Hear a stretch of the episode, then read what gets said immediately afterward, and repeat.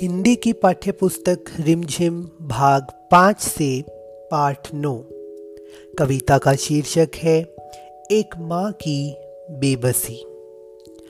इस कविता को पढ़ते समय आँखों के सामने कई चित्र बनते हैं। बचपन का चित्र, बचपन के खास समय खेल और साथियों का चित्र। उन साथियों में एक खास साथी रतन का और एक माँ का चित्र। आइए इसे सुनते हैं और महसूस करते हैं। कविता धीरे धीरे पढ़ने की चीज़ है। उसे मन में उतरने में काफ़ी समय लगता है। कभी कभी तो बरसों बाद हम बचपन की पढ़ी कविता पढ़ते हैं तो लगता है पहली बार पढ़ा है इसे। कविता पढ़ने के बाद मन के किसी कोने में घर बना लेती है। किसी मौके पर वह उभर आती है। कविता, कहानी सबके साथ यह होता है।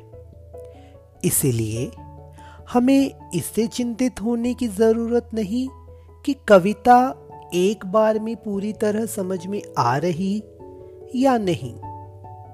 अगर उससे सिर्फ़ एक चित्र ही उभरता है तो भी कविता कामयाब है। चलिए सुनते हैं इस कविता का ध्वनि प्रस्तुतिकरण।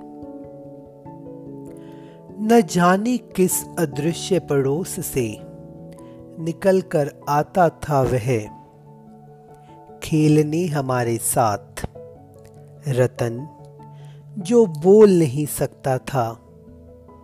खेलता था हमारे साथ एक टूटे खिलौने की तरह। देखने में हम बच्चों की ही तरह था, वह भी एक बच्चा। लेकिन हम बच्चों के लिए अजूबा था, क्योंकि हमसे भिन्न था। थोड़ा घबराते भी थे हम उससे क्योंकि समझ नहीं पाते थे उसकी घबराहटों को।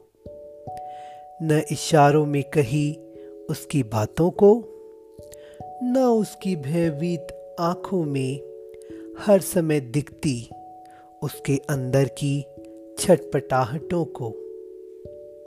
जितनी देर वह रहता, पास बैठी उसकी माँ निहारती रहती उसका खेलना। अब जैसे जैसे कुछ बेहतर समझने लगा हूँ, उनकी भाषा जो बोल नहीं पाते हैं, याद आती, रतन से अधिक। उसकी माँ की आँखों में झलकती उसकी बेबसी। उसकी माँ की आँखों में झलकती उसकी बेबसी। यह कविता कुंवर नारायण जी द्वारा रचित है। आशा करता हूँ कि इस ध्वनि प्रस्तुतिकरण के बाद आपके मन में भी कोई न कोई चित्र तो उभरा ही होगा। धन्यवाद।